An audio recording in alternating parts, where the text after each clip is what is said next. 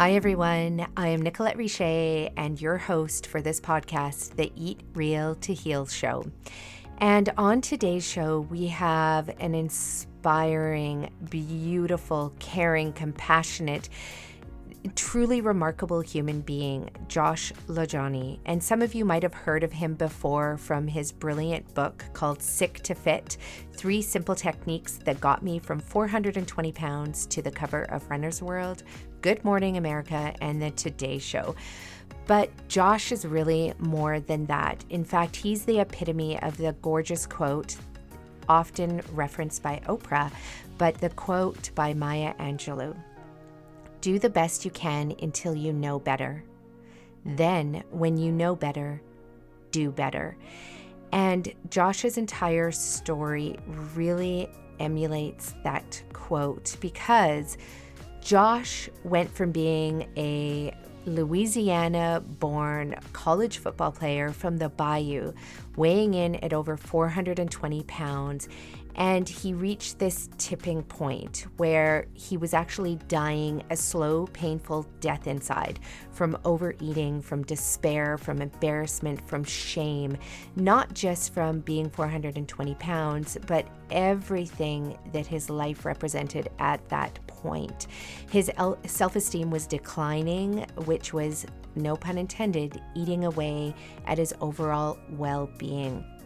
So Josh did what few people are able to do in that situation, but which truly everybody is actually capable of.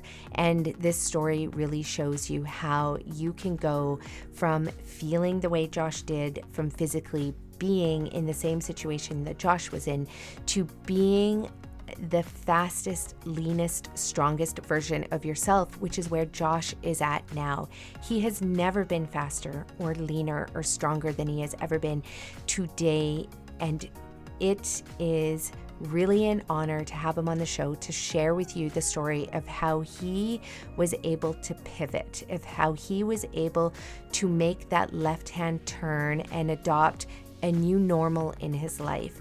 And he did this by changing his mindset, he did this by changing his um, diet. He switched to a plant based diet. He changed the way he moved his body. He changed the way he thought about his life, the, how the way he thought about exercise.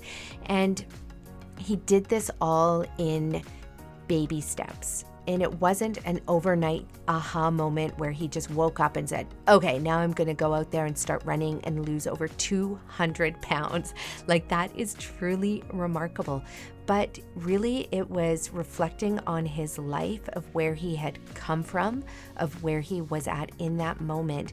And he went from living a life in one way to changing his perception and his mindset about that and choosing a new way of living.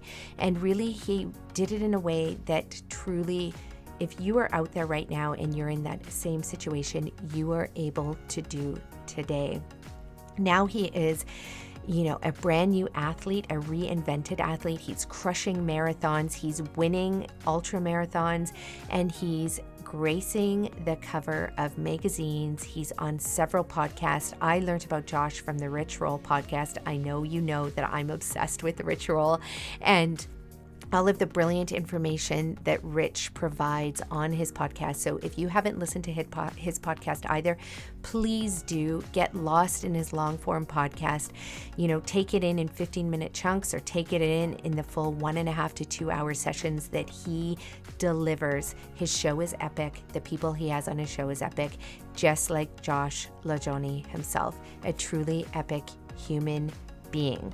But before we dive into his show, let's chat about our upcoming Eat Real to Heal coaching course that we have coming up in September. Now, check out our course. All the information is online at our website, Richer Health Retreat Center.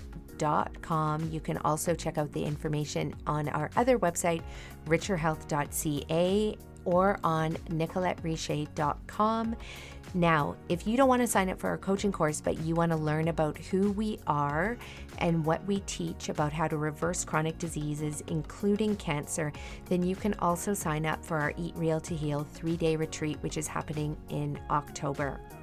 Now, a third thing that we want to announce is that I'm hoping by the time Josh's podcast has aired, that our new green mustache menu is going to be out and there for you to taste. So, we have been working on this new menu for months and months and months, and we're so excited to bring it to you. It's our whole new version of our 100% organic, always plant based, whole food, vegan, gluten free, delicious, like so delicious, mouth watering meals and beverages and desserts and smoothies. And our menu should be live for you to taste. So, in order to be able to taste them, you need to visit one of our six Green Mustache locations somewhere in the west coast of Canada. So, in British Columbia, in North Vancouver, Squamish, our two locations in Whistler, Port Moody, or in Edmonton, Alberta. So come check us out and let us know what you think. If you can't get to a green mustache, then you're going to have to take it all in through our podcast. We have delicious, nutritious podcast here for you where we bring on the people who have actually taken the leap to eat real to heal themselves. It could be to heal themselves of their depression, of their chronic disease, of their diabetes. Um, perhaps it's from simply having too many pounds on that beautiful frame of yours, and you've decided to eat real to heal obesity. It could be eat real to heal your life in so many different ways. So if you know of somebody that has done that, that has used food as medicine to turn their life around, to has that has used food to heal themselves, please sign up to be on our podcast. You can do that on our website, on our Green Mustache website, or any of our other websites. So let us know if that is you, and we would love to have you on our show. Or if you know of somebody that has taken it upon themselves to eat real to heal, then definitely reach out to us, fill out the form, and we'd love to have your friend or family member on our show. So listen to this incredible podcast with Josh. Let us know what you think. Enjoy.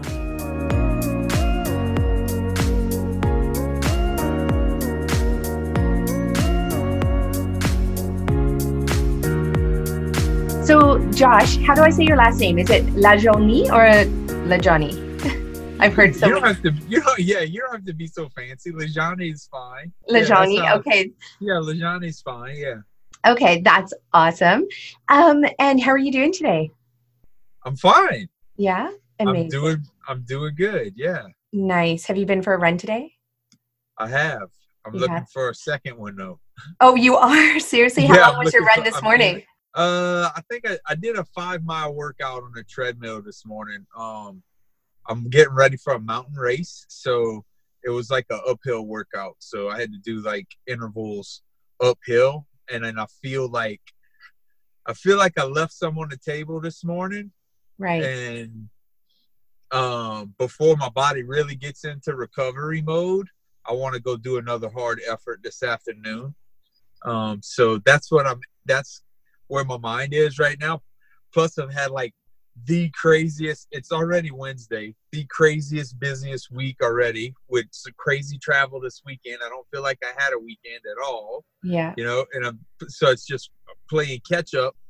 But in those real hectic moments in life, I like all I want to do is like bathe in the simplicity of of sweating and breathing hard on a run, you know, like just because that's like it's hard to think about anything else. Um, yeah. So it's a it's a I don't know. It's like a rudder for me a lot of times, like in a crazy life that I don't like. All these, it's wonderful, all these opportunities that seem to become, but it's hard to put a button on any of it. It's hard to like really make sense of it all in a cohesive way. So, um, running it's easy to make sense of it while you're in the middle of it. It's like it's you're extremely aware of how you feel, how your body feels, how you're doing in that moment. There's something uh, honorable about the simplicity of that, you know. It's something yeah. relaxing, something liberating. And were um, you running before you had lost all your weight, or? I mean, you've no, always been an athlete, right?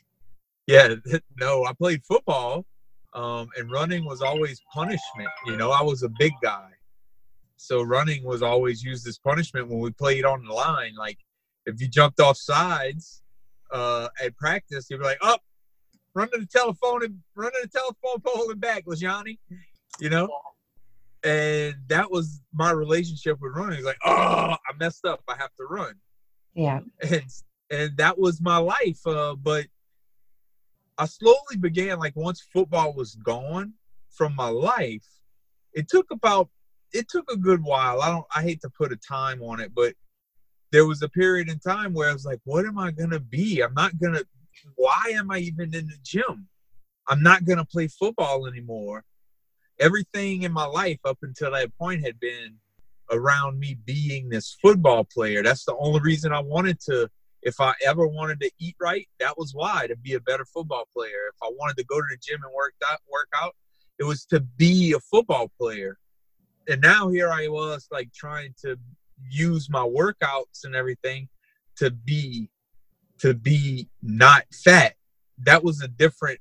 That was so different. So you kind of get lost, um, you know, and rudderless for a while in that in that early phase of whoa, I'm not a football player anymore. There's no need for me to be this heavy anymore. But how do I do that? Yeah. That's never been a goal. It's always been bigger, stronger, bigger, stronger, bigger, stronger. And now, like in that phase of trying to get smaller, faster became a thing. Like I wanted to, once I got introduced to running as non punishment, as a good, hard workout that, yes, sucks a lot it totally but boy, what you get out of it when, especially when you're trying to lose weight and you're trying, I started to feel like an athlete again, and running drew me into bettering myself as like as a whole, like as a whole life practice. Running brought me there, you know. Uh, it really put me in touch with my body. You know that I had I really insulated myself from a lot of my body sensations through you know food-borne dopamine and and and caloric density and visceral fat and like now it's it's very addictive to it's like you want to you like wow i understand my body like a machine now. I can do things with it. I can travel miles with it. Yeah. That's so amazing. fun. That's amazing. And it's funny because today is, um, I mean, it's an interesting day on two parts. One, we just started a community run program through our restaurant. So we have all of these plant based restaurants in um, Canada. We have six and building out a seventh right now. And, but we really wanted to bring community back in. And I haven't been running, like I did a 17K race last year and which I should not have done because I didn't train at all for it. But it was my girlfriend's 40th birthday. And then I did like a 5K a couple weeks ago, which actually felt okay. But then I was like, forget this. We're going to start slow. And why not bring the community into it so that they can start slow and we can build each other up together? You know, meet new people. Afterwards, we go back to our restaurant and we have oatmeal together. And, yeah. you know, talk about health and wellness and all of the wonderful things that running brings to you as well. And so we just did that this morning. Um, That's beautiful. And yeah. look, look, especially when you get started, think consistency over intensity and like Exactly. You know, you know, nature never gets in a hurry to do things like to grow things, right? Yes. So don't don't out don't don't short circuit that process with human thought. Yeah. Let it grow like a stalactite or stalagmite in a cave, you know. Let it layer over time. Um and I'm saying that to myself as much as I'm saying it to you because it's hard. You start feeling you start feeling good and you feel like you should be i should be over here and this and i should you know and like yeah i get it but it's a it's a fun process but any any chance we get to take um the path of consistency over uh, intensity is a really smart idea. It's not about being weaker. It's about making the smart decision for the longevity how how consistent we're going to be able to be over the next period of time. I'm learning that now in my running. So it's very important to be gentle on yourself, not to wuss out and be lazy, but to be gentle on yourself and really have your discomfort spend it appropriately. You know, yeah, it should be uncomfortable, but it shouldn't hurt you. No, that's yeah, really, really good advice because um, I think that for a lot of us too, and as we're aging, like I'm in my 40s now, and you know, yeah, which is still too. so young. Um, but compared to, I mean, I was an athlete in Mississippi playing tennis. Um, you know, I had gone all the way down like to the opposite end of the continent. And, you know, back then, and I went Mississippi. Mississippi, I know. Yeah. And so, and so when I was down there though, but there was no important, exactly what you said about football, like you stayed fit so you can play tennis better. And but the one thing that was missing was the food. Like we used to go to wendy's. Our coach would take us to wendy's before a three day tennis match you know in tournament. And so we would eat this like horrible horrific food. And it was pretty crazy being in the south i have to admit because of the fact that i got down there and i gained 25 pounds within like two months Yeah, man. and that was trying to make wise food choices and i mean i knew about eating But everything's fat. We're Everything. fattest flavor. Fat, fat, fat, fat, fat, fat, fat. My grandfather was taught that through Paul Prudhomme, through, through like all of the shows we watched. We're bathed in it. The secret to Cajun food is more fat. M- Fat back, sausage, oil, you name it. Deep fat, fry it. Take fat itself and fry it. Oh yeah You know, oh, it's delicious. Yes, it's very calorically dense. It's nothing but fat. And and um, so that's where all the good food is, but it's also where all the heart disease, cancer, diabetes, and obesity is. Yeah. And it's and are you still living in Lafayette? Oh no, you're not in Lafayette. Are you in Thibodaux? I'm in Thibodaux. You're in Thibodaux. Yeah. And um, so you're able though now to be down there and to be healthy and make wise food choices because obviously you're, I imagine, preparing all the food yourself. And yeah, are- yeah, but people don't understand like how how simplicity is so Cajun. This is so easy for me. yeah, Because it's not about plant-based. It's not about vegan. yeah. It's about being a pragmatist. Mm, on a very basic level and doing some very simple things to ensure survival in a hostile environment. yeah. And and so when I think about very basic foods, it's not tricky at all. I I get I I sort of sh- like shun the accolades for like, oh, you do that in South Louisiana. No, actually, it's a really good place to do it. We got lots of backyard. We got lots of uh like like uh you know backyard gardens up and down the bayou. So there's a lot of people who have their vegetable carts up on the highway. So during the during the fall, we got satsumas, you know, which are like uh what would you call them? Maybe mandarin oranges, some Yeah. other the real easy to peel oranges. We call them satsumas here, and so like so the way I eat, which is real simple, identifiable whole foods most of the time, potatoes and kale and and, and tomatoes and you like all of those things are really really available everywhere. It's when we start looking for and wanting like the burritos and the burgers and the pizzas and the Gardein stuff where we start to think, oh, I live in a town that doesn't have anything. No, well, those things you don't want to be around anyway. Not, not. You don't want those to be ubiquitous in your environment anyway. It's just going to be swimming uphill, especially for a food addicted person. You know. Yeah. And that's that's one of the things I want to touch on today because for our listeners out there, and you know what, we jumped right into our conversation, so I didn't even get a chance to introduce, but I am going to be doing an intro to this podcast, by the way. So um, for everybody out there who's listening, you know, Josh has an amazing story of becoming this incredible runner and um, and athlete, losing over 200 pounds. I believe you were up to about 420 pounds at one point. Yeah, yeah. Big Yeah. boy. you're a big boy and you lost that um, and you know you turned to you know food as health and food as medicine and and are you plant-based now Yeah. fully yeah, Yeah. fully plant-based right um fully plant-based and stronger than you've probably ever been before on this plant-based ever in diet my life. Amazing. Faster, stronger, leaner than I've ever been in my entire life. I, the, the, you know, when I was an athlete at one point in my life, I was a 320 pound athlete. You know, Wow. I played I played on the line. I was a lineman in American football, um, which is usually some big fat boys yeah you know, 6'4", 320.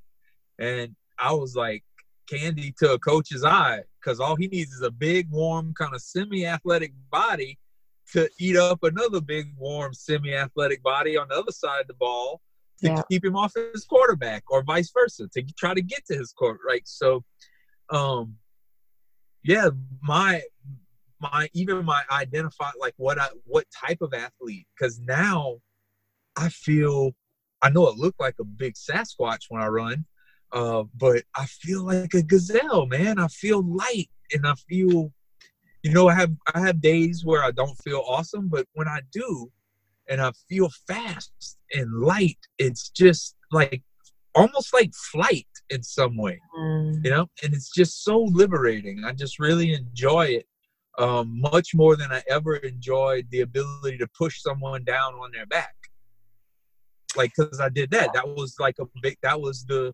winning a 5K or whatever at that time in my life was, can I can I take this other guy big as me and push him out of the hole and onto his back? Hopefully, if I push him all the way onto his back, it's even extra awesome on film.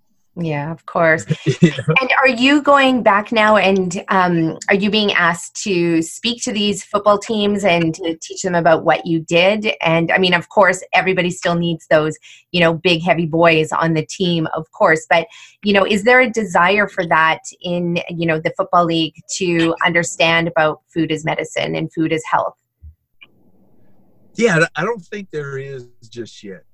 Not yet. Um, I know a lot of kids on football. I, I do reach out. I do, uh, you know, I run with a couple of guys that are on high school football teams. And I think in high school, they're still so coach dominant. They're still so uh, next generation guided mm-hmm. that it is extremely hard for them to move away from that milk is good for you bones paradigm, meat is good for you muscles paradigm yeah. for a stranger, like based on a stranger's advice, because he runs good. You know, um, so I don't get asked a lot to speak to football teams. I don't know if it would really resonate with the team. I would love to. I run with football teams and stuff. I, I, I try to. I would love to have a relationship um, and try and have the conversation with some big boys because you can stay big and and useful for a football team and, and be a plant-based athlete who's not you know creating vasoconstriction at every meal in his inside of his body yeah. right who's not creating all of the inflammation and slowing down his recovery time and like you can still be in a, in a caloric surplus and be plant-based and keep weight on you through a football season you know oh, and yeah. so movies like game changers coming out i think is going to really help move the needle on that. I hope with high school kids because it's it, it's it's some pretty badass athletes in that movie that that uh, you won't you wouldn't mind getting behind. In other words, yeah. So yeah, and I think we met at the it was either at the PCRM conference or the Plantrition conference in California. I think. Yeah, in San Diego, that was Plantrition. yeah, think. Plantrition, right? And so, um, yeah, that's right. And so we got to see Game Changers there. Did you watch it that night? Yeah, that was like my third time I saw it. Oh, it was your third time. Okay, so yeah, I've probably seen it four or five times. Right. Oh, amazing! Yeah, so I have everybody who's so jealous that you know I've been able to see it, and so for you know people out there who don't know what Game Changers is, it's basically you know an unbelievable uh, documentary that's come out by it's James Cameron, right? Who yeah yeah James Cameron James. and really showcasing these athletes who are plant-based eaters and who are not relying on the you know excess protein from meat to um, right. fuel the body and to pump up the muscles and showing that they're actually even stronger and better athletes as a result of being plant-based which i've seen so many times with my clients who turn plant-based and all of a sudden they're like i can run further and faster and just like you described it they feel lighter like they feel like they're flying yeah. when they do it yeah. Yeah. I feel i feel yeah I, have never felt this quite this way you know? I still honestly you know i will i feel fake saying that because because there are times like i you know there's still a lot of psychological effects of having been morbidly obese. And so i still feel fat oh, often. I feel fat. I feel fat a lot. Uh, it's all but it's almost like uh, like missing limb syndrome or something you know? Mm. um so, phys- like, it's almost a cosmetic thing, but I feel fat a lot, but that's mostly mental. When I really think about my body and how I feel, I feel powerful and I feel light, especially when I get on the run and I'm running and I'm around other people and I'm outrunning people and I'm catching people and I'm passing people. Um, I just want to cry. I just want to cry because I I never forget standing in front of the mirror, like grabbing my big belly, going, I wish I could just rip this off of my body. God, I hate it. Yeah. And um that, you know, yeah, the hatred didn't do anything. It was learning how to love myself and and crazily, like oddly enough, hurting, going to that place of suffering and all of the running when I was big and heavy in the very early stages and doing it with a friend. So there was, you know, some camaraderie to it as well. But being able to work through those very uncomfortable and slowly build trust in myself, of having done something sucky, really forged like a capacity to, to grow. I was heavy, and I was doing it for like I had a buddy with me, so I had the camaraderie that was keeping me going in those early days. But here's the tricky part: camaraderie not just with other people, like myself, to myself. You know, learning, like beginning to trust myself yes, I am going to do these things I said I was going to do. Not like always before, where I always just flaked off.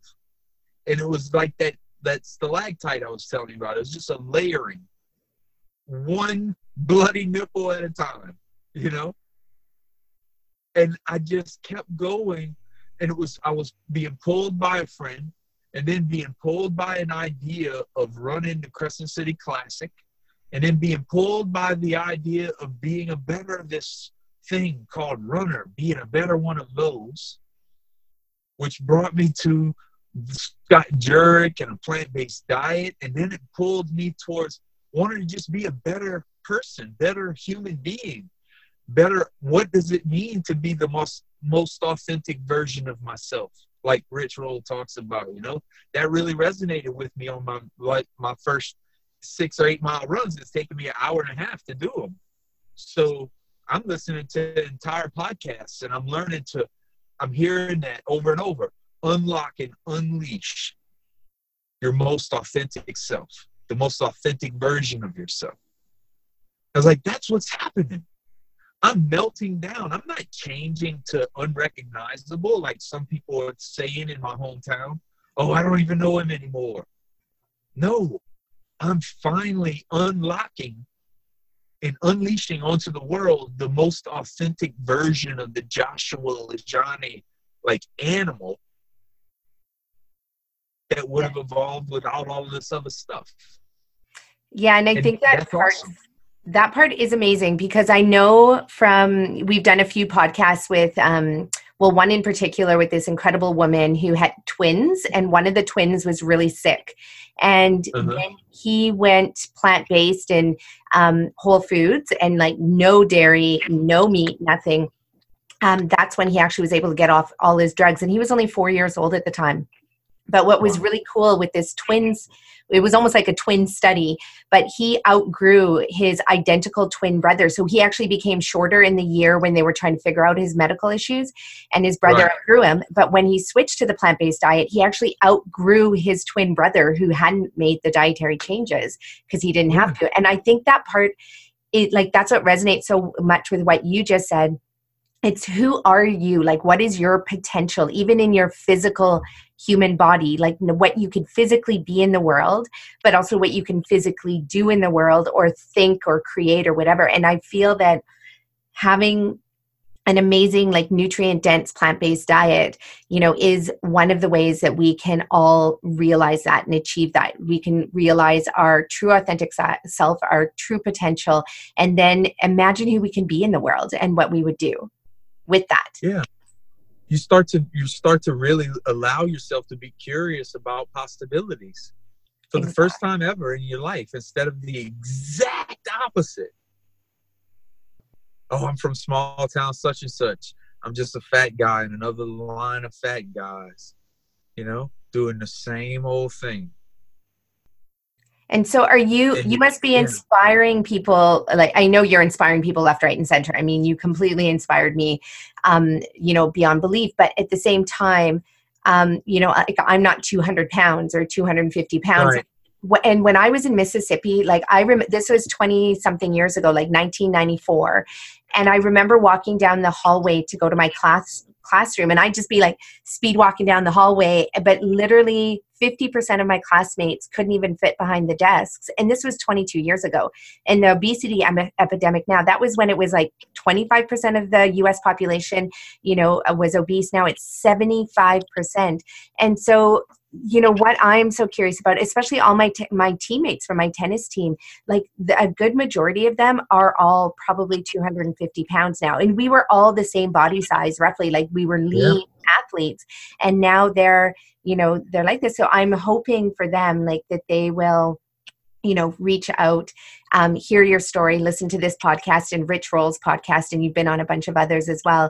And mm-hmm. where does that where does that um, for you i mean you can talk just about from you but where does that motivation or the light switch go off or um, that inspiration for like where did it come from for you? What was that one moment or was it many moments over a long period of time? Oh it was just a cascade of moments you know? It was a life it was an entire lifetime pointing at do you want to be better or do you want to just be the same? And and and honestly i guess the straw that broke the camel's back was like a blend of of of amazing things happening in my life which i married my wife. The saints had just won the super bowl. I was about to graduate and get my degree as a non-traditional student.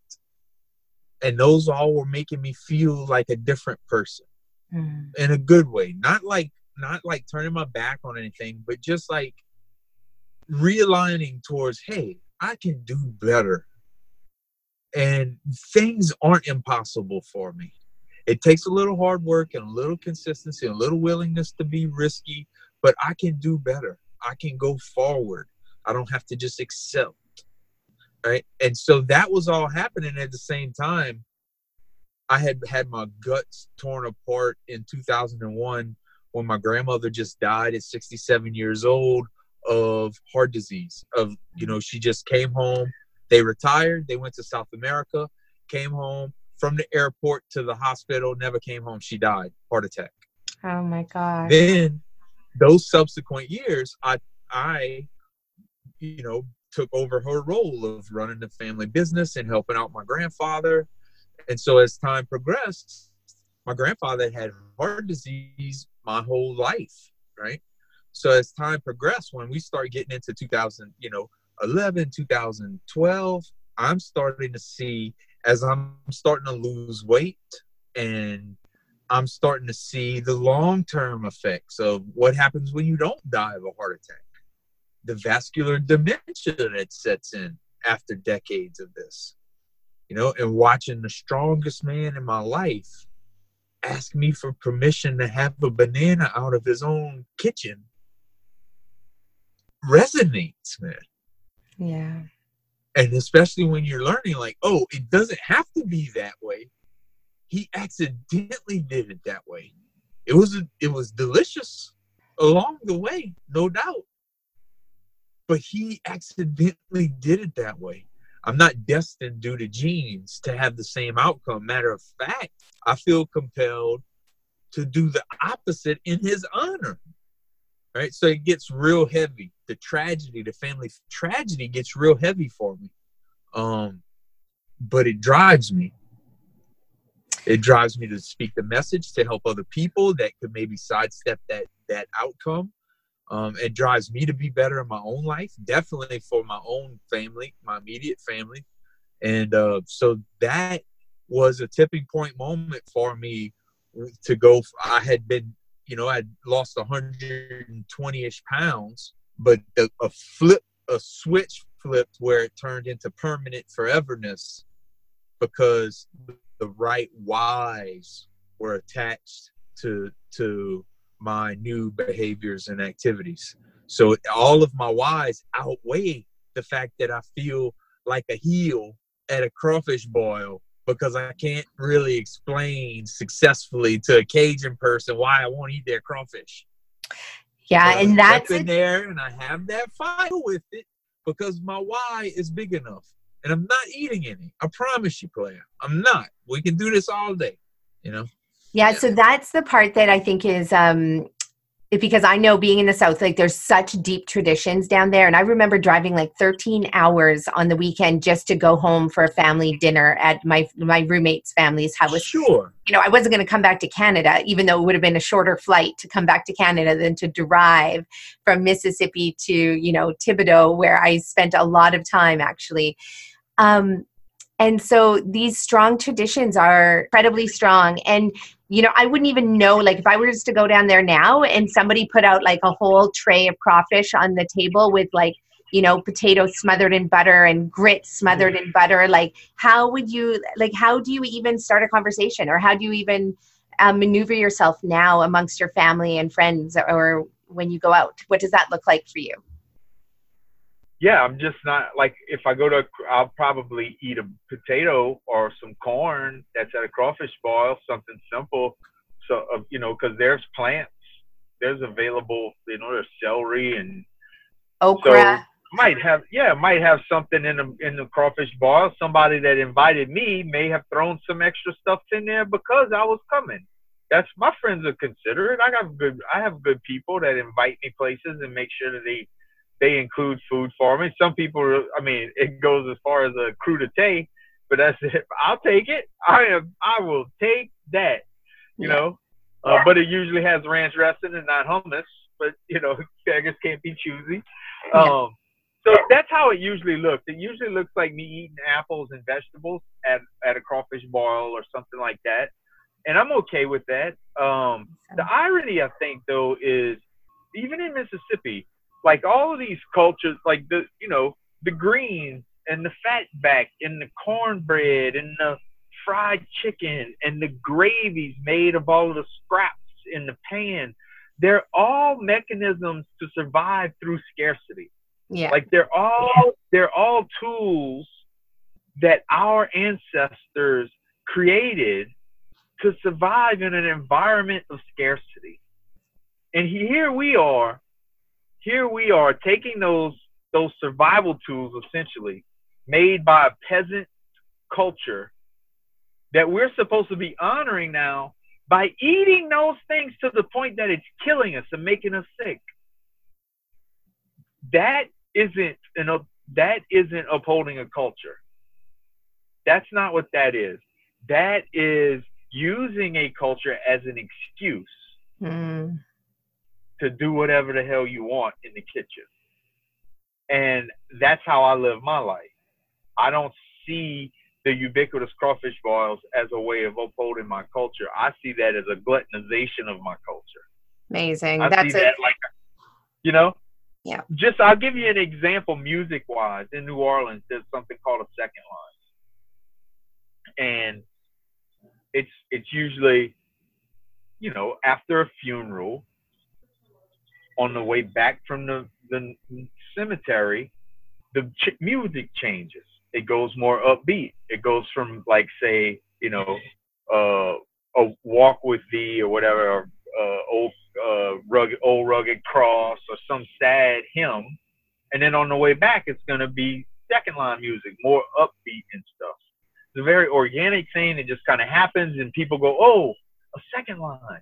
And they get in the it's just the people collect in the street and it just happens. Well now when you get married you can rent a second line. You know so every sunday at our apartment we hear a second line you know and it's it has lost what it used to mean. Right. And we've done that with crawfish boils and gratons and boucheries and pig roasts is we have completely bastardized those things yeah into into a into a thing that is hurting us um, as a in mass, as a culture, as a state, you know. And so, hey, I'll never see a, I'll never see a massive change in it in my life.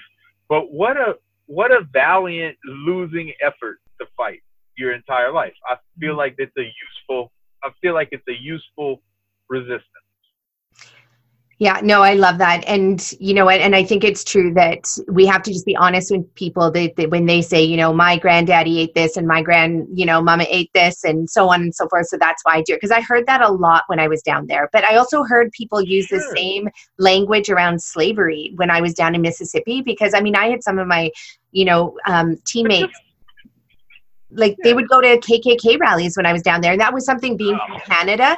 Like we, like I didn't know anything about that. So I was so shocked about that. But then when I would chat with them about it and be like, tell me more, they would be like, well, that's just what my grandparents did. And I'd be like, yeah. oh, okay, well, we can change this, right? We can create a new culture for ourselves and we can also uphold the values that are important to us. And like one of the things that just happened, I saw in one of my, um, you know it must have been we don't have sor- well we have sororities up here but down in in the states there's more sororities than in canada. And one of my ex sorority sisters you know she had just been diagnosed with cancer and she ta- she took a picture of herself holding like a triple um, you know blah blah blah caramel latte from from starbucks saying i just got really bad news. My cancer's returned. So i'm celebrating with a triple blah blah blah thing from starbucks right? Like just pure sugar, pure chemicals, pure everything. Yeah. What like what do we do? And I'm curious about you. Like what do we do in this society? And I know you just said you may not see that change yeah. in your lifetime. I really want to see the change in our lifetime. But what do we do because it's truly a food addiction, right? And you talk about food addiction a lot. Right. So how do we overcome this food addiction? Yeah, the thing is is you know, we have to appreciate where we do see the change happen. You know, because I do you know, as much as I call it a losing battle, and as much as I'll, you know, I say those sort of negative things, there are silver linings, and I do have people and, and testimonials that pop up in my head, completely unexpected ones, you know. So just like that analogy, uh, I've heard an old parable where you know a kid was walking on a beach strewn with with with starfish, and he starts throwing them back, and he's like, "What are you doing? This is use, useless. Look how many there are. It doesn't matter." And he's like, "Well, it matters to this one, right?" Mm. And and so that's the kind of the way that I see this whole thing. Like we're against amazing odds. The entire government, I mean, bailing out dairy. We're feeding it to kids. We're so far. The pendulum has so far to swing that if we demand a certain level of of of change before we feel happiness or before we allow ourselves to feel happiness. I feel like we're setting ourselves up to be sour and bitter and angry and in knots all the time.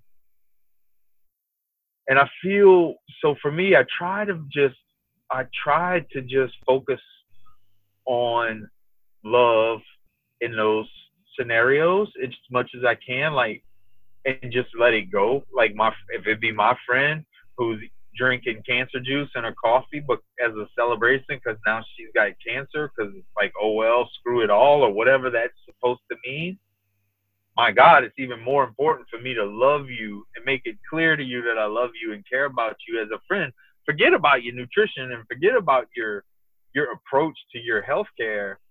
Like, if I care about you and you're in my life, now I, I want to make sure I text you even more often. I want to make sure that we're friends. I want because you never know. You never know. You're not setting the table. You're no nothing. You're doing nothing. You're not willing to do anything proactive to set the table for more positive outcomes, and that that's your choice. So I have to go. I don't have to, but it's my safety net to make sure that I just sort of let it all rest on love. Like, damn, okay, Love you're not that. hearing me. You're not hearing me. You don't want to change. You got all the excuses I've heard from everyone else. It's okay. So last phase, I love you, brother. And I love that. I love that. And I love that because we have a campaign that we started last year when our book came out. Um, it's called Eat Real to Heal. And we started a campaign called P.S. I Love You. And the reason we started it is because I didn't want people taking my book and just going up to their friends and family who are ill and just being diagnosed and being like, oh, hey, you got to yeah. change yourself. You got to change the way you eat. You caused this by your diet. You did. You know, I wanted them to actually just slow down and just first tell them why they love them and why they want them to live a long time. Like, why would you want them to eat healthy? It's because you love them. And so, and I agree with you. I think at the end of the day, it really comes down to we need way more connection in our societies, like less time behind the internet, less time behind our social media, and more time like being authentic as well with other people and letting them know you know why we value them and appreciate them in our lives and then and when we, we that, teach because we teach stuff to people right? And people forget about the there's a continuum I feel like in nature, you know, um, where you learn one, you do one, you teach one, you know, um, and I feel like we teach people stuff that I, I feel like I've made it through that continuum in my life to where I feel like I'm I want to impart knowledge to others. I feel like I've learned some things through the things I've done. You have. And, and the scary part is, is when you teach someone something, a lot of people want to take the thing that they've just learned and start teaching with it and forget about that phase of doing it first because they're so worried about the rhetorical message to their family about the thing they just learned about casein or the thing they just learned about vasoconstriction or the thing they just learned about the endothelial cells. And that message, just that that those words mean nothing without you having that implementation part. That has to happen before anybody gives a damn about what you got to say. And so a lot of people, I feel like, um, lose lose focus on the message by focusing on the message. Yeah. Focus on yourself. Let's get this and make it to such that people go, damn, what are you doing? Now we're somewhere. If I got to bring the knowledge to you and you're reluctant about what I'm bringing you, I may as well just shut up and start talking about football. Yeah. And you are one of those people, like you are those silver linings. Um, and in in the case of you, I mean, it was such a huge change. Like I love what you said at the beginning that one of the things that you still you know battle with is the fact that you know it's the the phantom limb but in your case it's almost like a phantom body. You lost half of your body weight pretty much yeah. right? Like you lost another version of you. And so um but you i mean it's so physical it's so visual for people to see that and to be inspired and to be like yeah i can do that too. And sometimes when it comes to disease you know a lot of people unless it's cancer or something like that and people have been able to you know change their lifestyle around and overcome cancer that way you know a lot of people aren't and and you know the whole like oh diabetes can be reversed heart disease can be reversed you know and you know and i and we need more of those stories and that's why i love doing these podcasts is because we get to take these stories and show people that this is real and it's a reality and that you can do it too. So do you have a lot of people reaching out to you being like hey josh i need your help. And if so i know one of the things that you have is your um is sick to fit. Is that a book that you wrote? Yeah i wrote it with my my business partner howard jacobson um, okay. who wrote he also co-wrote whole with t. Colin campbell. I don't know if you've ever read whole but it's yeah. probably my favorite plant-based book of all time. And I just luckily I was able to strike up a relationship with Howard through social media over the years, and here we are. He's helped me write a book, and um, so we wrote a book, Sick to Fit. But it basically just the whole the whole premise to the book is it's it's basically just what we do at at WellStart Health. You know, we took everything that we do, everything we implement in our 12 week program and put it into that book. Like, so, you know, you may want us, you may feel like you need us, you may want the additional coaching and the added, you know, the added little things that come with the program, but you really, you know, you don't need it. Everything that you get, is right there in the book, and it's a free Kindle download for everyone as well. Um, so I wanted to make sure that there was a way for everyone to get it who wanted it, who maybe couldn't do the program or couldn't buy the audio book or couldn't buy the regular book. There was a free option um, for someone. Uh, and and I mean, and if you still want a paper book, paper book, and you can't afford it, message me. You know, message me. I'll probably just send you one. It's no big deal. That's amazing. Um, and I love that you did that because I think that's what we have to have is something, a tool that's available that people can look at and, you know, read and relate to the stories and have a program that's laid out. So I love that you've done that. And we just actually had T. Colin Campbell on our podcast last week. So that'll be airing just before your show as well. And it was amazing chatting with him. Like his, you know, and there's an example of somebody that um, discovered the power of nutrition and food yeah. and then went on and had children and their children had children and now t. Colin campbell's entire family like they're all either doctors or you know wellness advocates and they are all out there because they've lived it and breathed it and now they're teaching it to others. Like it's an incredible story of how the world to, can change right? Yeah at the aclm conference in indianapolis i got a chance to meet dr campbell because Howard knows him well, and and he was like, "Hey, let's get out of here. Let's walk to Whole Foods and have lunch." Awesome. So the three of us walked a mile. He's 85, you know, with a cane, and we walked a mile to Whole Foods, and we talked the whole way over there. And we went to the, the, the hot bar and we grabbed our lunch and we sat down and we ate and then we walked all the way back and it was just the most surreal moment for me to just be able to regurgitate the things I learned from him back to him and watch his face light up and like, oh, this guy gets it. You know, I could cry.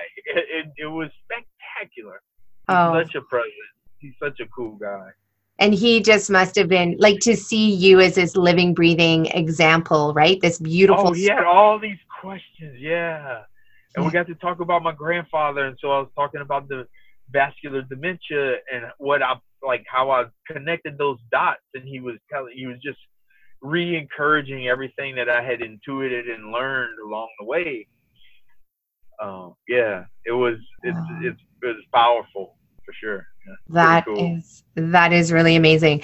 Um, so with Sick to Fit, they can get it as a Kindle online, and they can get the book as a hard copy if they want it. And then, what if they want to work with you further? Like, what are some other things that people can do if they want to work with you? I'm just curious about Well Start as well, and what that program looks like for you know, let's say anybody who's you know either has a chronic illness or they have weight to lose or they want to start running or what's it all about it's really just about trying to reorient um, someone to a growth mindset. And I like to think of the 12 weeks as really sort of an on ramp onto just better permanent uh, decisions, like permanent changes on some basic movement, mindset, and menu decisions in your life. You know, um, and what it provides almost more than anything is community. You know, we, we it's a cohort-based program, so you start and you go through this this program with a cohort, and you know you develop a certain camaraderie. We have weekly Zoom calls, just like you and I are doing, but it'll be as many people who want to show up from the cohort, and everybody talks about. And even if a person doesn't even say anything, just winds up being a fly on the wall. The feedback we've gotten is just that just being there and hearing other people work through with us some of the issues they had helped them tremendously because it's all about behavior. It's not about how to not eat Reese's or how to get up in the morning to run. It's about behavior and behavior change yeah. and making purposeful behavior changes to precipitate the outcomes you say you want right? And so that's that's really all it is is a nut in a nutshell. I like to think of it more as an education than a weight loss or disease reversal, which is what we really are uh, program.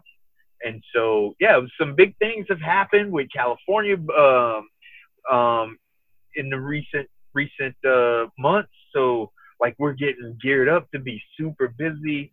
Um, and I'm just excited. We we we have we have the the program. It's on the App Store now. It so there's an app, and uh, it makes it really easy to get into um, and and manipulate all of the your account settings and everything. And and then, but we have it set up to where you, for just like a general public where if you want to, if you just happen to be here in this podcast and you want to do a program, you can sign up for the program. I think we're thinking about even offering the a Bluetooth scale and blood pressure cuff. It, I'm such a stickler for that. Like data is so important. So important.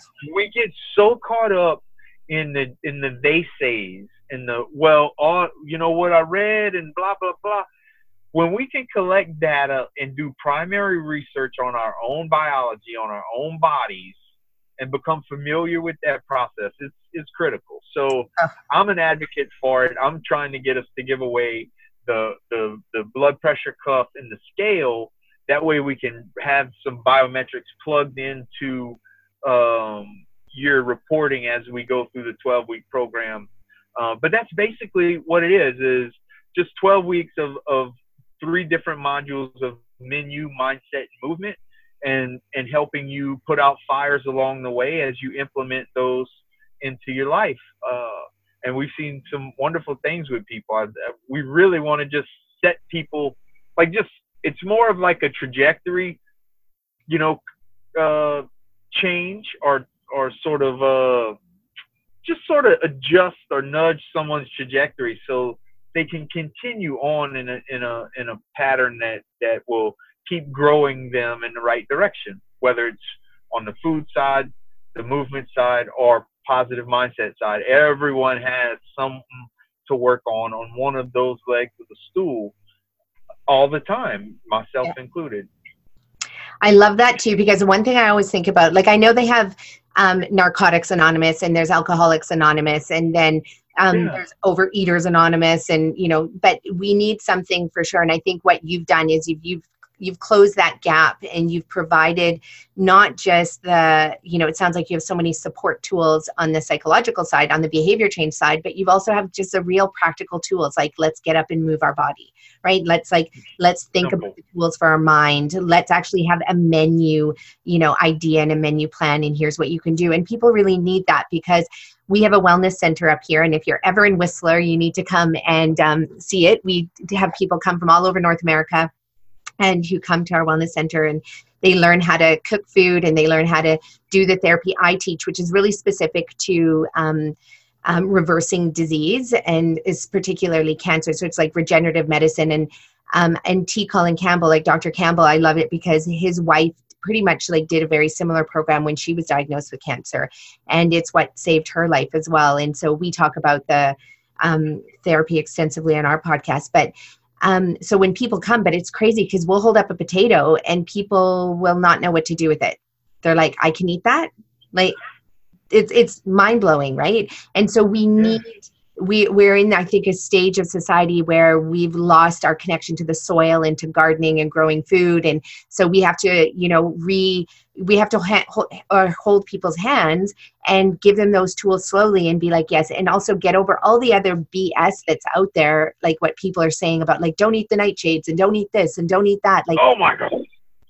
It's yes, the, it's so yeah. crazy, right? So we have to undo all of that learning and then relearn what it is just to be nature, just to be human, just to be just to know. be most authentic and don't be so scared to admit that the most authentic, most biologically appropriate way for a human being to eat is a plant-based diet. That doesn't mean that the person has to be a certain uh, po- have per- certain political affiliation. This yeah. is about biology. Exactly. Exactly. This is what kind of animal we are, people. Let don't be don't be scared of what pragmatism tells you. Yeah. You know? Yeah but it's a lot to it's a lot for people to overcome so for what i'd love to know for you and just because you are sitting on your in your car we will cut this podcast shorter if you yeah. want to sure. but um so going back again so the part that I think a lot of people who are listening to this are going to resonate with. When number one, they can read your book, they can follow you online. I highly suggest everybody listen to the Rich Roll podcast because I think that really got deep into you know what it was like to be you know 420 pounds you really described that in detail so i'm not going to go into it too much because i just want to drive people to the Rich Roll podcast with yeah. you because it was so good but um going back to the food addiction piece and going back to the why. So, does someone have to understand that they have a food addiction, or do they just need to know what their why is first? Like, is there something that is more important on those two fronts? Because I know that, like, I just taught a retreat for five days, and people were like, What? Addicted to like fat, salt, and sugar? What are you talking about? And like, they really didn't understand and realize it as a food addiction, but they would say it. They would say things like, Well, I can't live without my whatever it is that salty oily fatty food. And so they're not realizing that we're just animals. And i had to really go back and explain we're just animals. Our body wants efficiency. And sometimes you know we can understand i believe we can understand what our why is. Like of course i want to be healthy. I have all the knowledge that my endothelial cells stiffen when i eat these foods that aren't healthy. And then that causes you know all these other plethora of illnesses but then my animal brain can my, and that's my addictive brain. It's the brain that wants efficiency so it wants the high salt high sugar high fat. And so i'm part i'm really curious and for you if if i know you talked about your why being so important and that's such a beautiful story in the Rich Roll podcast as well as ours what you covered earlier but yeah what's I, i'm curious is for and i guess it's going to be different for everybody but what's your thought on that yeah, it does. Of course, you're food addicted. I mean, how can you not be food addicted? These we live. These are not. These are products. These are addiction products. They're not even food products. They're they're literally designed to make you want to eat as much as possible of them. Um, so for me, turning the way to turn that the way to turn that off is not an easy answer. And if I look back on my life, what I was doing was I was running because I felt like running was burning so many calories that it would enable me to keep eating those old my foods. Little did I realize that running was going to infect me with something else. I had no idea. So running started as a food mitigator because I was I couldn't live without my crawfish. I couldn't live without my fried speckled trout. There's no way. There's no way I was gonna start not eating oyster po' boys on the weekend or having a cold beer. I mean, or whatever, right? And so doing it wrong, but doing something, you know, mm-hmm. I wanted I wanted there to be change, even though I still ate these foods. Maybe running is going to be a way for that's how you do it. You can eat whatever you want if you run this many miles. So let me keep losing weight by running so I can eat whatever I want.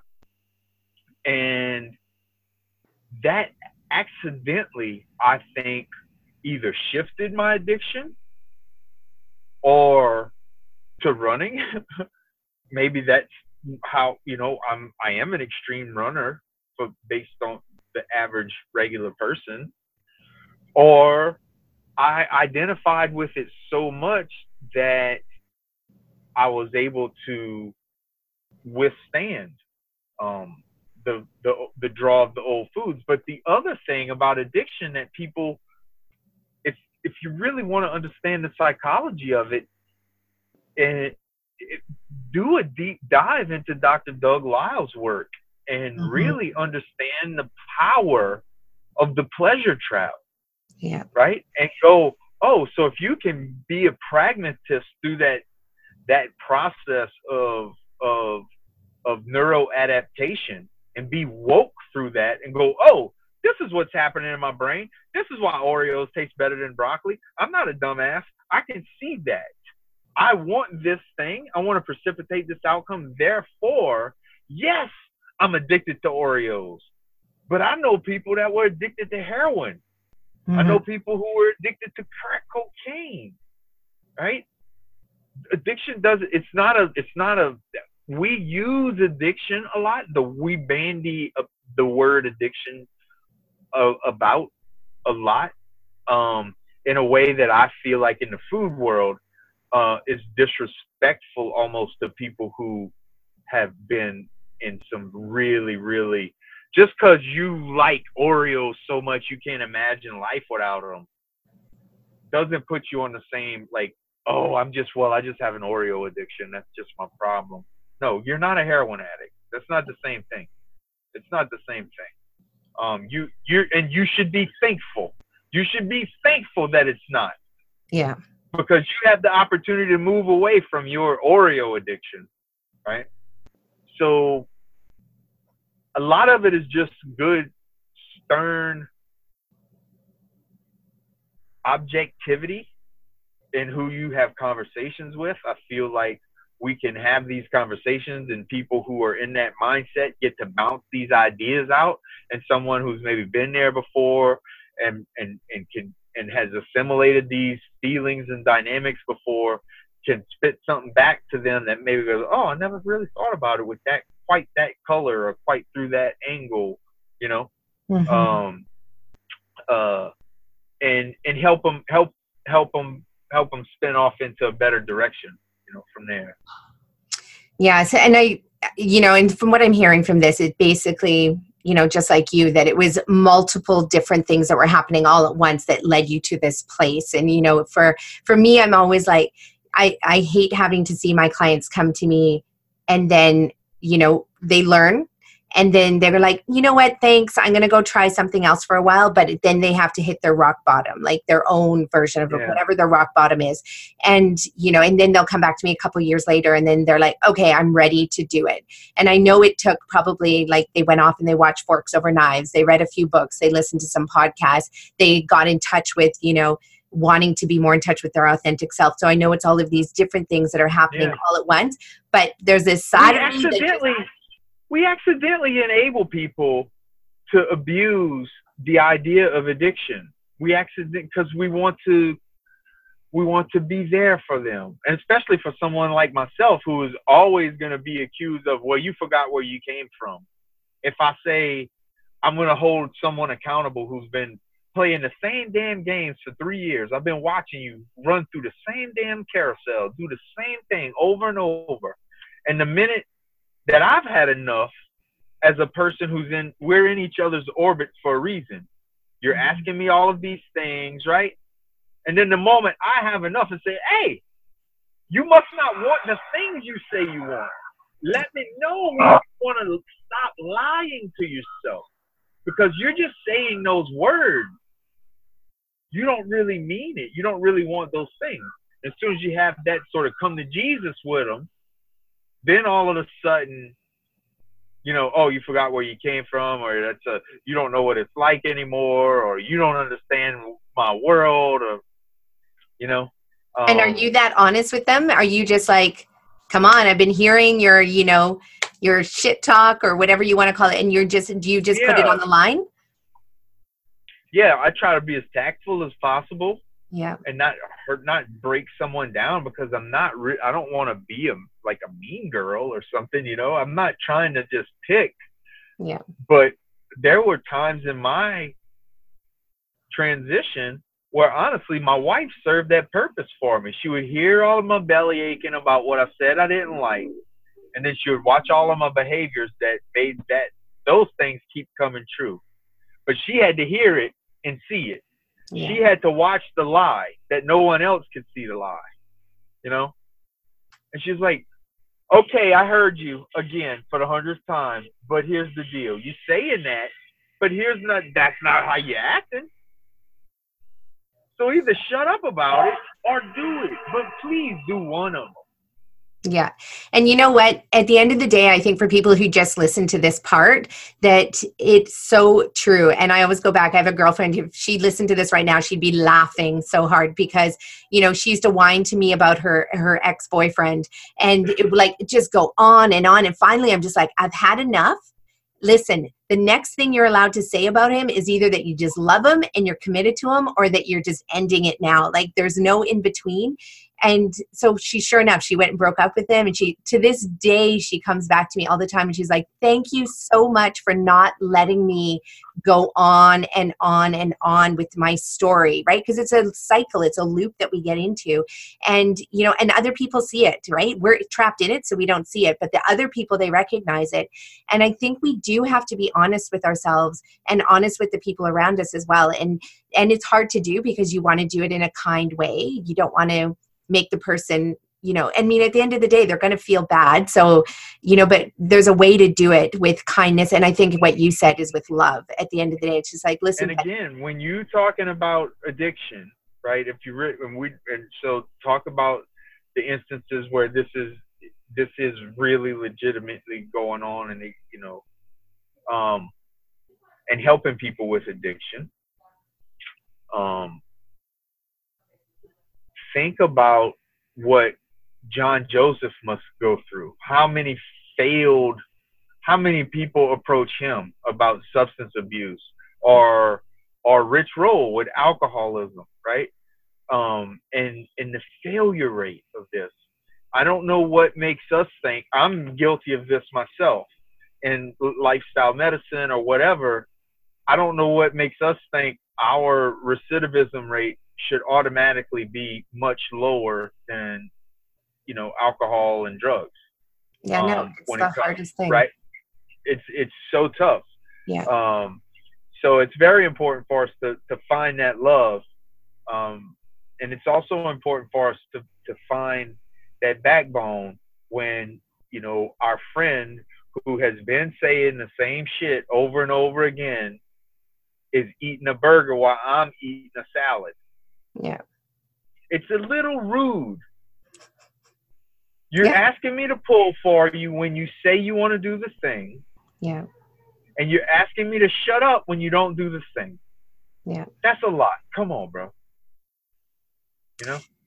Yeah, no, it is. And I think we all do need to, I mean, we're doing it here. We're sharing stories, and we also need to just stand up and be honest with the people around us in the most loving way that we can. But honesty at the yeah. end of the day, it's, you know, they can choose to listen to you or not. And, you know, and maybe just one day we planted a seed, and enough people have planted seeds around them that what springs forth is that um, the desire and the ability to go out there and maybe just start running or change their diet or you know become more mindful. So no it is really really powerful. So with the well start program what's next on what what's next on your on your plate? Um, and, and what's next with your company do you have a company now? Like wellstart is part of the company and i know it's like it's tech based it's health based it's all of it come together to help all of these people. And is that the one thing that you're focusing on now? Or what are what are some other big plans that you have in the works? Well so right now i'm actually in the process of uh, getting out of business of my my business that i've been in for my whole life um, that's taken up a lot of my time. There's a lot of logistics involved there, but uh, you know, in the net, a good situation. I think a great opportunity for me, especially given um, that we're growing well start at a rate that seems to be really, really interesting.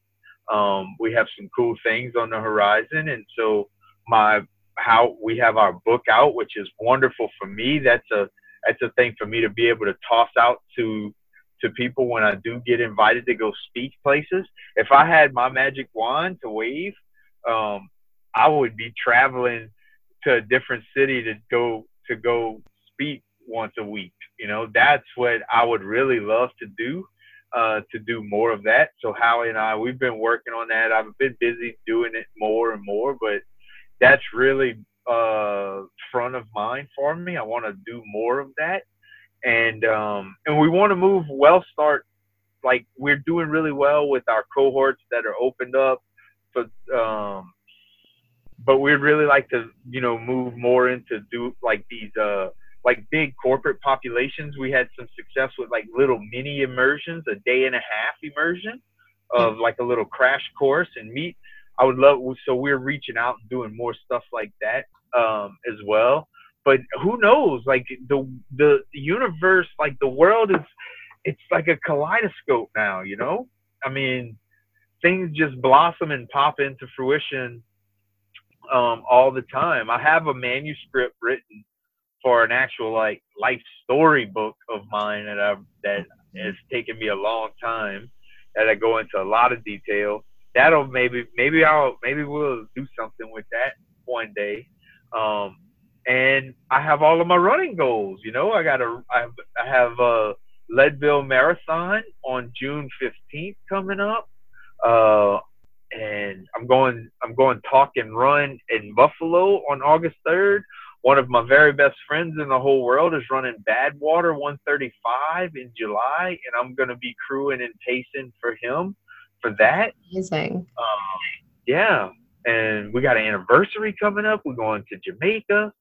Um, I've got a lot, I've got a lot going on, uh, but like, Well Start is our baby right now, and I thank God every day for my team because I think I think you got to meet Olivia. I don't know if you got to meet her, but she was there. I did get at, to meet her. at Yeah. in San Diego. Yeah. And she is just she's a soldier, man. So and and Howie is just so brilliant, so smart, such an asset to be able to help think through some of the problems we have, and to have Dr. Stancic as our you know, as our our medical uh, our our chief medical advisor is pretty amazing. So that that is very promising and takes up a good say 75% of my thought processes these days is what's happening with WellStart, how's the latest cohort going, um, what are things looking like going forward, you know how are we cleaning up the the the app the user interface all of those things. Me a trailer park guy who's worked on sewer pumps his whole life and i'm worried and i'm like i know like i'm worried about the back end coach facing stuff of uh app that we have created you know it's like mind boggling to think about don't ever think you want don't ever think you know what you want so much that you wouldn't take something better. That's a, a quote from Chris Voss on on Howie's podcast, the Plant Yourself podcast, and he, it's about negotiation, right? And uh, that I, that phrase really resonated with me because of my life. Like I thought when I went back to the gym that first time, I thought I wanted to just be a lean bodybuilder. I wanted to be the same 300 pound guy, but just all muscle Right. right? And I went down that path, and and uh, you know, I thought that's what I wanted, but I wound up with something completely better. And and if you would have told me that this is what I was gonna be way back then, and say, hey, you think you're gonna be a bodybuilder, but what you're gonna be is a plant-based ultra marathoner, I, I would have never believed you, right? Yeah. So go with the flow and and take the opportunity, surrender to opportunities before you surrender to pragmatism, namely, Mm-hmm. um, and and uh, yeah, uh, keep keep moving, keep growing towards better.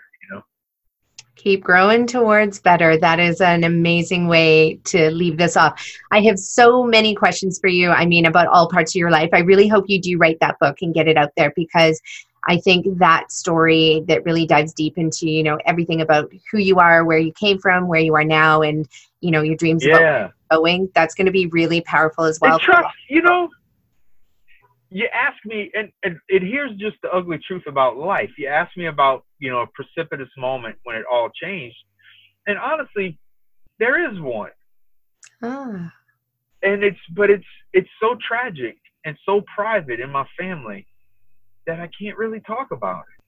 mm, And Howie knows it. My very very close friends know, you know, what happened in my life, in my family, my very close family.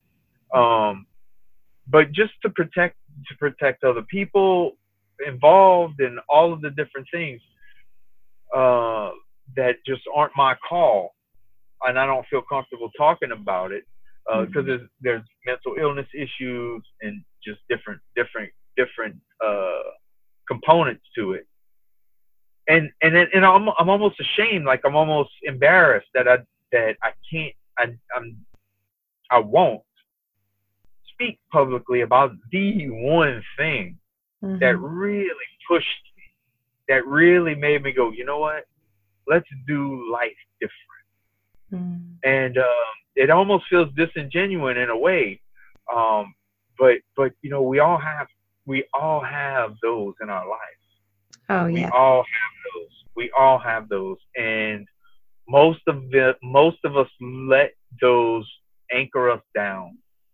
And if I can prove anything, or if if I can at least score one for for that side of the scale, um, is that those things don't have to be anchors; they can be fuel. Yeah. You can make them fuel. Uh, so don't think that your unique skeleton in your closet is hold uniquely holding you back.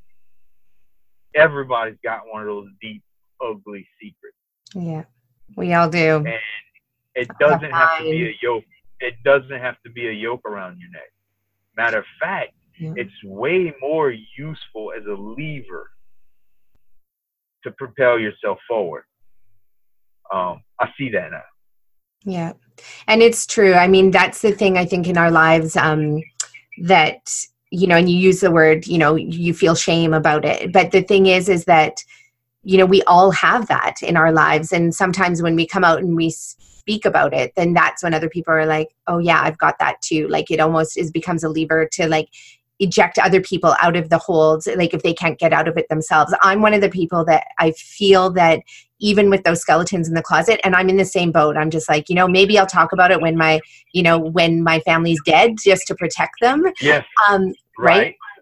and I don't feel this need to come out. I think that I have lots of other levers, crazy stuff that's happened in my life that I can talk about those instead without having to harm any of my family. And it's something that I go back and forth on all the time. Um, and it's really out of just and it sounds strange, but it is out of just respect for you know the family. Yeah. And um, totally. and I and I actually think there would be more harm come out of it because I don't think that the family involved would have enough of their own you know strength and backbone to be able to to have to go through that. So that's something I deal with. But I mean, I have lots of, but I do use that all the time, every day. I remember that. And that is what fuels me to, you know, like push forward to get our food into the hospitals, to push forward to, you know, make sure I eat well and, and feed my kids well, to push forward and start the businesses that I've started and all of that. But I do know that a lot of it does stem from from those moments which I haven't necessarily talked about openly yet but it'll be interesting to see yeah it, and and i mean it's one i guess it's it's private and you know maybe you will come out and talk about it one day and and maybe not. And if we can do it in a way that we don't have to but still be able to help others then that's great too. Or until we're ready to then um, that's great too. But it's true. Those skeletons can be they don't have to pull us down. They can they can no. send us soaring in so many ways. Yeah. Yeah. And it's it, yeah it really works better. It really um, works better as fuel it really does. Yeah. It really does work better as fuel. No, a hundred percent, a hundred percent. Well, I can't wait for the book, whether it includes those stories or not. I'm still going to read it for sure. Um, and yeah, just to learn more about you. So, for anybody who wants to reach out, they can reach you. What's your website? JoshLaJaunie.com. Yeah, and if you want to learn more about WellStart, is WellStartHealth.com. Awesome. those two, and you can get to either one from uh, from my my website. And um, so yeah, that's it. That is. And follow me on Instagram if you like. If you want to be up, uh, I'm pretty active on Instagram most of the time. So um, follow me on Instagram. Message me if you have questions. Um, you know, or requests I love it. I love it. We're going to include all of your contact information you. for your website and WellStart yeah. and Instagram in the show notes as well so people can get in touch and learn about your story. We're going to put Rich Roll's podcast and your other podcast in our show notes so that people can listen to that first if you want to know more about this amazing, beautiful human being that we just had the pleasure of chatting with today. I want to thank you so much for taking the time to do that. I know you're in your, it looks like the sun is beating down on you. beating down on you. It's beautiful. I'm about to go for a run. Amazing. So I'm ex- I'm ecstatic. It's 5:30 here. Um, awesome. And I hope to get out to Whistler, do some trail running one summer or something. We'll have to we'll have to hook up. Okay, well, I'm going to make sure that um, we continue with our community run group. So by the time you get here, I'll be able to keep up with you in the trails for sure. And I'm going to bring you up here to be a speaker. We've always talked about having a plant based conference in Whistler because in, oh. Canada, we're way behind the States um, when it comes to that. And we finally have our first plant based conference happening, um, but it's Love back it. east in Toronto. So I'm going to that next week. And, um, but Toronto. we want to yeah, in Whistler, and we'll bring you up because I love Toronto. Yeah. yeah, Toronto. Yeah, Toronto is great. I've only been there once before, actually, because it's five thousand kilometers away. But um, yeah, so that plant based conference is going to be great. You should get on the speaker list for that conference for sure.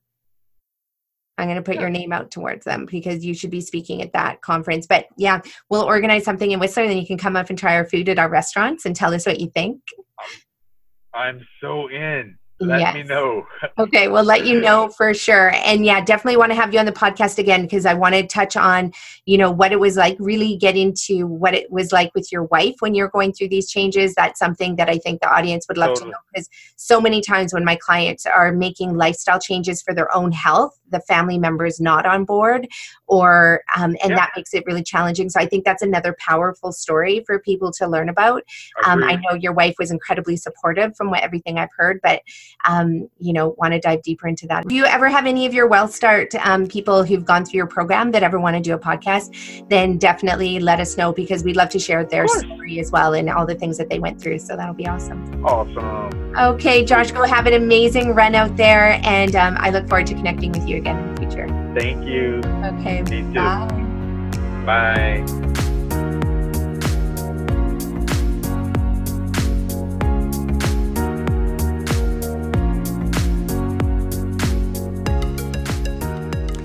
So I hope you enjoyed that podcast with Josh LaJaunie.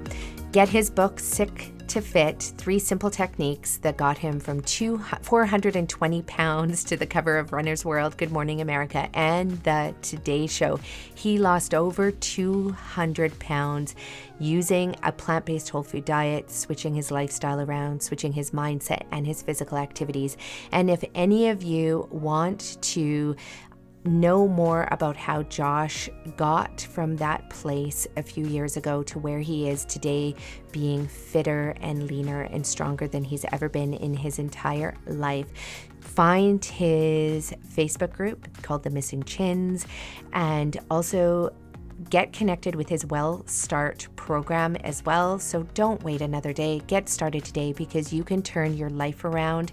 You can ultimately be the best version of who you are because, like what Oprah said and what Maya Angelou said, when you know better, you do better. And as of this podcast today, if this is the first time ever that you are hearing, learning that plant based whole food diets are a healthy way to go, are a way that you can turn your life around and your health around today, then don't waste another day because what you learn today can change your entire life for the better. And not only that, but your kids are watching you, your neighbors are watching you, your friends are watching you, so you can inspire them to also make those changes as well, so they can be the ultimate best versions of themselves.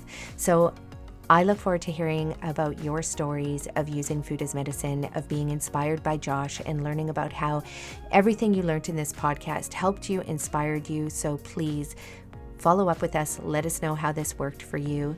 If you need support, if you need help, definitely Josh's Well Start program can do that, and our Eat Real to Heal programs can do that as well. So don't do this alone. Don't get lost in the dark by yourself. Reach out. We are your tribe, and we want to help you succeed. So email us, get on our Facebook pages, uh, read our books, and please Eat Real to Heal starting today and let us know how it goes. And in the meantime, be well.